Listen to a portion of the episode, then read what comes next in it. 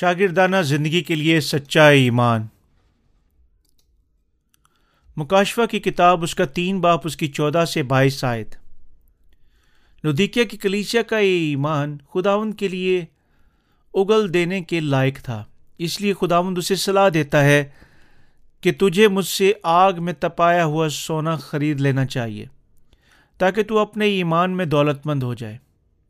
یہ نیم گرم ایمان آج کے دور کے راس بازوں نے بھی اس ایمان کو مفت میں حاصل کیا ہے اسی لیے انہیں کبھی بھی اپنے ایمان کی قیمت کا اندازہ نہیں ہو سکتا ہے۔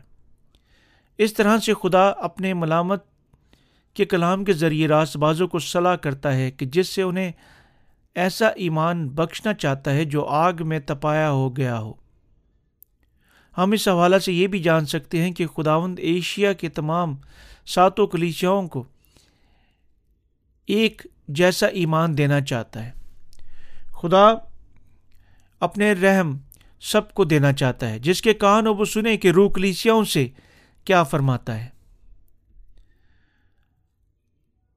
باپ تین، اس کی آیت سترہ سے ہم دیکھ سکتے ہیں کہ لدیکیا کی کلیسیا کے لوگ اپنے ذاتی گہرے دھوکے کا شکار ہیں اور ان کے سوچنے کے مطابق ان کی مادی چیزوں کی کثرت وہ خداوند کی روحانی برکتوں کی طرح سمجھتے ہیں کہ انہوں نے یہ ان سب چیزوں کو اپنے ایمان کی وجہ سے حاصل کیا ہے۔ اس لیے دھوکے کے، دھوکے بازوں کی جماعت پر خدا ان کو روحانی بدعنوانی اور غربت پر انگلی رکھتا ہے۔ لدیکیا کی کلیشیا کو دیکھتے ہیں کہ وہ تو اپنے ایمان میں دولت مند دکھائی دیتی تھی، لیکن حقیقت میں اپنے ایمان سے خالی اور غریب کلیشیا تھی۔ اس کا ایمان نیم گرم تھا، یہ روحانی تکبر کے ساتھ بھری ہوئی تھی۔ اور اس دنیا کو یسو سے زیادہ پیار کرتی تھی۔ مکاشفہ کی کتاب اس کا تین باپ، اس کی چودہ سے بائیس آیت، یہ حوالہ ہمیں شاگردن کی زندگی کے بارے میں بتاتا ہے۔ سچے یسو کے شاگرد وہ ہوتے ہیں جو مسیح کے کلام کی پیروی کریں۔ اور وہ سب جو یسو پر ایمان لا کر نئے سرے سے پیدا ہو چکے ہیں، وہ اس کے شاگرد بننے کے لائق ہیں۔ خدا ہم سب سے ایک شاگردانہ زندگی کو چاہتے ہیں۔ ہمیں جان لینا چاہیے کہ دراصل ہمیں شاگردانہ زندگی ہی بخشی گئی ہے۔ اس سوالہ میں خدا فرماتا ہے کہ وہ ایسے مقدسین کو اگل دے گا جو شاگردوں جیسی زندگی بسر نہیں کر رہے ہیں۔ جیسا کہ آیت نمبر پندرہ اور سولہ میں قلم بند کیا گیا ہے کہ میں تیرے کاموں کو جانتا ہوں، نہ تو تو سرد ہے، نہ گرم۔ تو تو سرد یا گرم ہوتا۔ بس چونکہ تو نہ گرم ہے نہ سرد، بلکہ نیم گرم ہے، اس لیے میں تجھے اپنے منہ سے نکال پھینکوں گا۔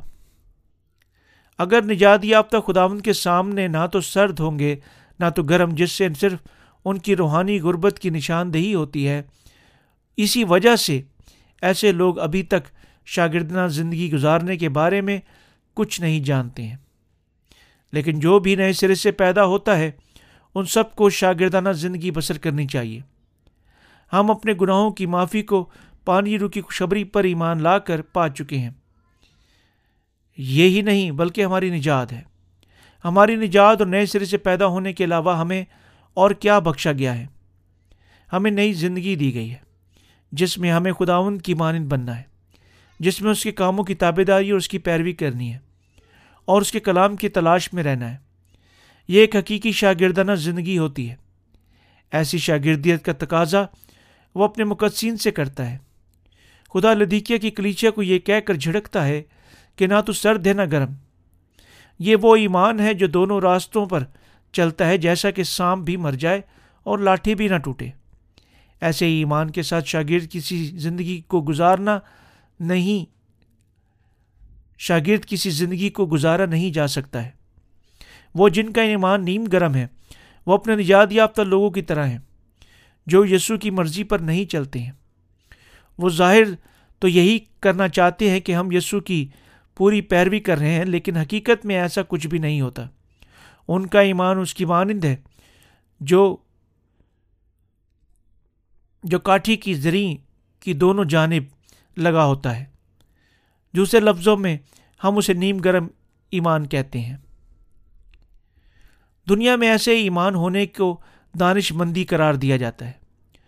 دنیاوی طور سے یہ ایمان دانش مند ہو سکتا ہے، لیکن اس قسم کا ایمان کو خداوند اپنے منہ سے نکال پھینکے گا۔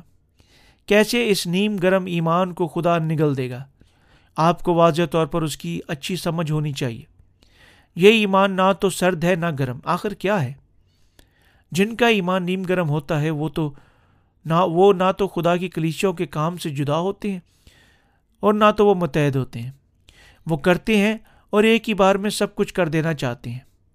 ان کے ایمان کی زندگی ایسی ہے کہ اگر انہیں کہا جائے کہ آپ کا ایمان ساٹھ فیصد ہے، تو وہ اپنے آپ کو ساٹھ فیصد میں ہی خوش کر لیتے ہیں۔ نہ تو اس سے زیادہ چاہتے ہیں، نہ تو کم۔ جن کی زندگی کا ایمان ایسا ہوتا ہے، وہ روحانی غربت کا شکار ہے جیسا کہ آیت نمبر سترہ اور اٹھارہ ہمیں بتاتی ہے۔ اس لیے میں تجھے صلاح دیتا ہوں کہ مجھ سے آگ میں تپایا ہوا سونا خرید لے، تاکہ دولت مند ہو جائے، اور سفید پوشاک لے کر تاکہ تو اسے پہن کر ننگے پن کے ظاہر ہونے کی شرمندگی نہ اٹھائے۔ آنکھوں میں لگانے کے لیے سرما لے لے، تاکہ تو بینا ہو جائے۔ اور وہ جن کا ایمان نیم گرم ہوتا ہے، وہ اپنی دنیاوی افزائش کو اپنی روحانی برکات سے تصور کرتے ہیں۔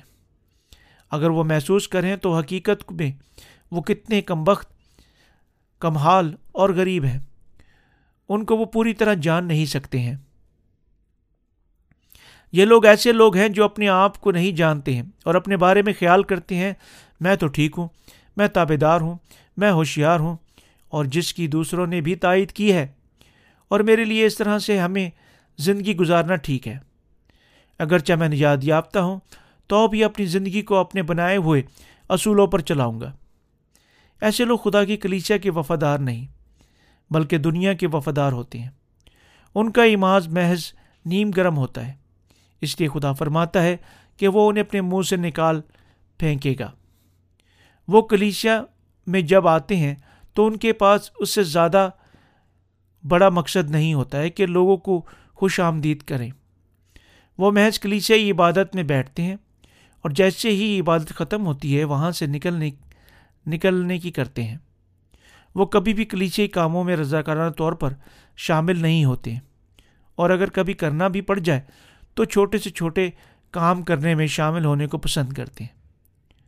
ان کا کرنا نہ کرنے کے برابر ہوتا ہے۔ ان کا نہ کرنا ان کے کرنے کے برابر ہوتا ہے۔ ایسے لوگ روحانی غربت کا شکار ہیں۔ خدا مدرجہ ذیل ایسے لوگوں کی صلاح دیتا ہے۔ اس لیے میں تجھے صلاح دیتا ہوں کہ مجھ سے آگ میں تپایا ہوا سونا خرید لے تاکہ تو دولت مند ہو جائے۔ سفید پوشاک لے تاکہ تو اسے پہن کر ننگے پن کے ظاہر ہونے کی شرمندگی نہ اٹھائے۔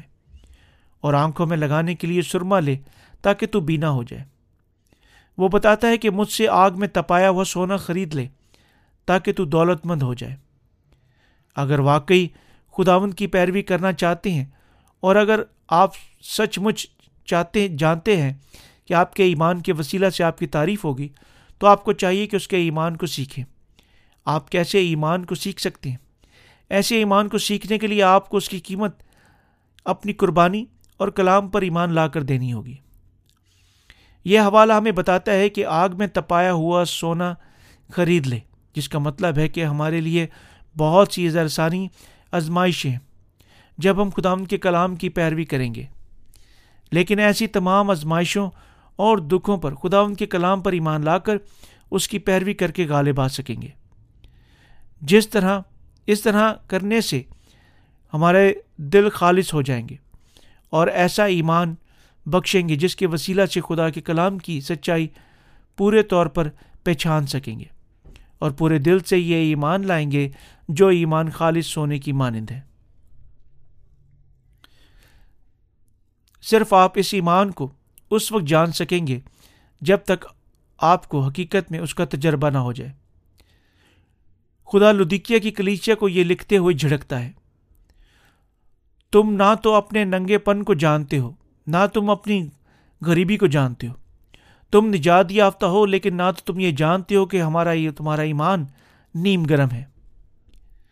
تم صرف جانتے ہو کہ تمہارے پاس نجات ہے۔ جس کو تم تم نے اپنے ننگے پن کو بھی نہیں جانتے، اور نہ ہی تم نہ ہی جانتے ہو کہ غریبی کیا ہے۔ تم نجات یافتہ ہو، لیکن تو تم توبہ تو یہ بھی نہیں جانتے کہ تمہارا ایمان نیم گرم ہے۔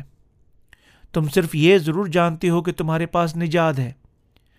جس کی چیز کو تم نے پہلے ہی رد کر دیا ہے، اس کو تمہارے پاس کچھ نہیں۔ اس کے سوا تمہارے پاس کچھ نہیں۔ کیا خدا کے خادمین یا ہمارے روحانی پیشوا وقت گزرنے کے ساتھ اپنے ایمان کی پیشوائی، پیشوا بن سکتے ہیں، جو خود بغیر شاگردانہ زندگی گزارتے ہیں۔ ہرگز نہیں۔ انہیں خداوند کے لیے دکھ اور خوشی دونوں کی تمام مشکلات سے ہو کر گزرنا ضروری ہے۔ خدا آپ کے لیے رہنمائی کرے گا۔ اس سے پہلے کہ آپ ان تمام باتوں سے ہو کر گزریں، یہ لوگ ہر کس خالص سچے ایمان کو حاصل نہیں کر سکتے۔ اس لیے خداوند ہمیں بتاتا ہے کہ مجھ سے آگ میں تپایا ہوا سونا خرید لے، تاکہ ہم ایمان میں دولت مند ہو سکیں۔ اگر آپ اس کلام کا مطلب صرف اس وقت سمجھ سکتے ہیں جب آپ مقدسین کو ایمان میں زندگی بسر کرتے ہوئے دیکھیں گے، تب آپ جانیں گے اور ان کی شاگردانہ زندگی کو دیکھ کر پیروی کر سکیں گے۔ اگر آپ خدا ان کے کلام کو نظریے کے طور پر سنتے ہیں، اور کیا آپ کو یہ کلام حکم نہیں دیتا ہے جن باتوں کی حقیقت میں ہمیں پیروی کرنی چاہیے؟ بلکہ اگر آپ گواہی دینے میں دعائیں کرنے کے لیے مجمع جمع ہونے میں مشغول رہتے ہیں۔ اس سچائی کو حقیقت کا جامع نہیں پہناتے ہیں تو آپ ایمان کو نہیں سیکھ سکتے ہیں۔ چونکہ آپ کے پاس محدود ایمان ہے، آپ اپنے دنیاوی بنائے گئے دستوروں کے مطابق اپنے ایمان کی پیمائش کرتے ہیں۔ آپ اپنے بارے میں سوچتے ہیں کہ میں تو نجات یافتہ ہوں، میرے پاس دولت ہے، دنیاوی طور سے سب کچھ ٹھیک کر رہا ہوں۔ اور اس طرح سے میں دوسروں سے بہت بہتر ہوں۔ ہاں مجھے تعین یقین ہے کہ میں ایسے لوگوں سے بہتر ہوں۔ اگر آپ واقعی سچے ایمان کو سیکھنا چاہتے ہیں، جو سونے کی مانند ہے، تو پھر آپ کو قربانی کی قیمت ادا کرنی ہوگی۔ کیا اس کی تابے داری اور پیروی کرنا بہت آسان ہے؟ کیا قربانی دینا آسان ہے؟ یقیناً نہیں۔ اگر آپ جانتے ہیں کہ وہ آپ کو اپنے مقدسین سے باہر نکال کر نہ پھینک دیں گے، تو پھر آپ کو قربانی دے کر تابے داری کرنی چاہیے۔ لیکن جنہوں نے سچے ایمان کو نہیں سیکھا، وہ روحانی طور پر غریب ہے قربانی دینا نہیں چاہتے، اور اس کی تابے داری کے لیے ان کی عقل بند ہے۔ وہ ایسا نہیں کر سکتی اور ان کے دلوں میں روحانی نکما پن وقت گزرنے کے ساتھ ساتھ جاری رہے گا۔ وہ اپنے ایمان کی کمی کو بھی محسوس نہیں کریں گے۔ بلکہ محض پیٹ پیچھے مقدسین کے الزام تراشی کرتے رہیں گے۔ جو ان کے سامنے ایمان کی راہوں میں چل رہے ہوتے ہیں، آپ کو سچا ایمان سیکھنا چاہیے۔ جب آپ روحانی جنگوں میں داخل ہوتے ہیں اور خدا کی طرف سے مقابلہ کرتے ہیں، تو آپ کا ایمان خالص ہو جائے گا۔ جس قدر آپ روحانی فتوحات حاصل کریں گے اور تب آپ جانیں گے کہ کس طرح سے اپنی زندگی کو فتح یاب زندگی بنا سکتے ہیں، جس میں سے آپ کو ہو کر گزرنا ضروری ہے۔ اس لیے ہمیں ایمان لانا چاہیے کہ جو ان کے سامنے ایمان کی راہوں پر گامزن ہوتے ہیں جبکہ خدا انہیں تعلیم دیتا ہے اور سکھاتا ہے۔ آمین۔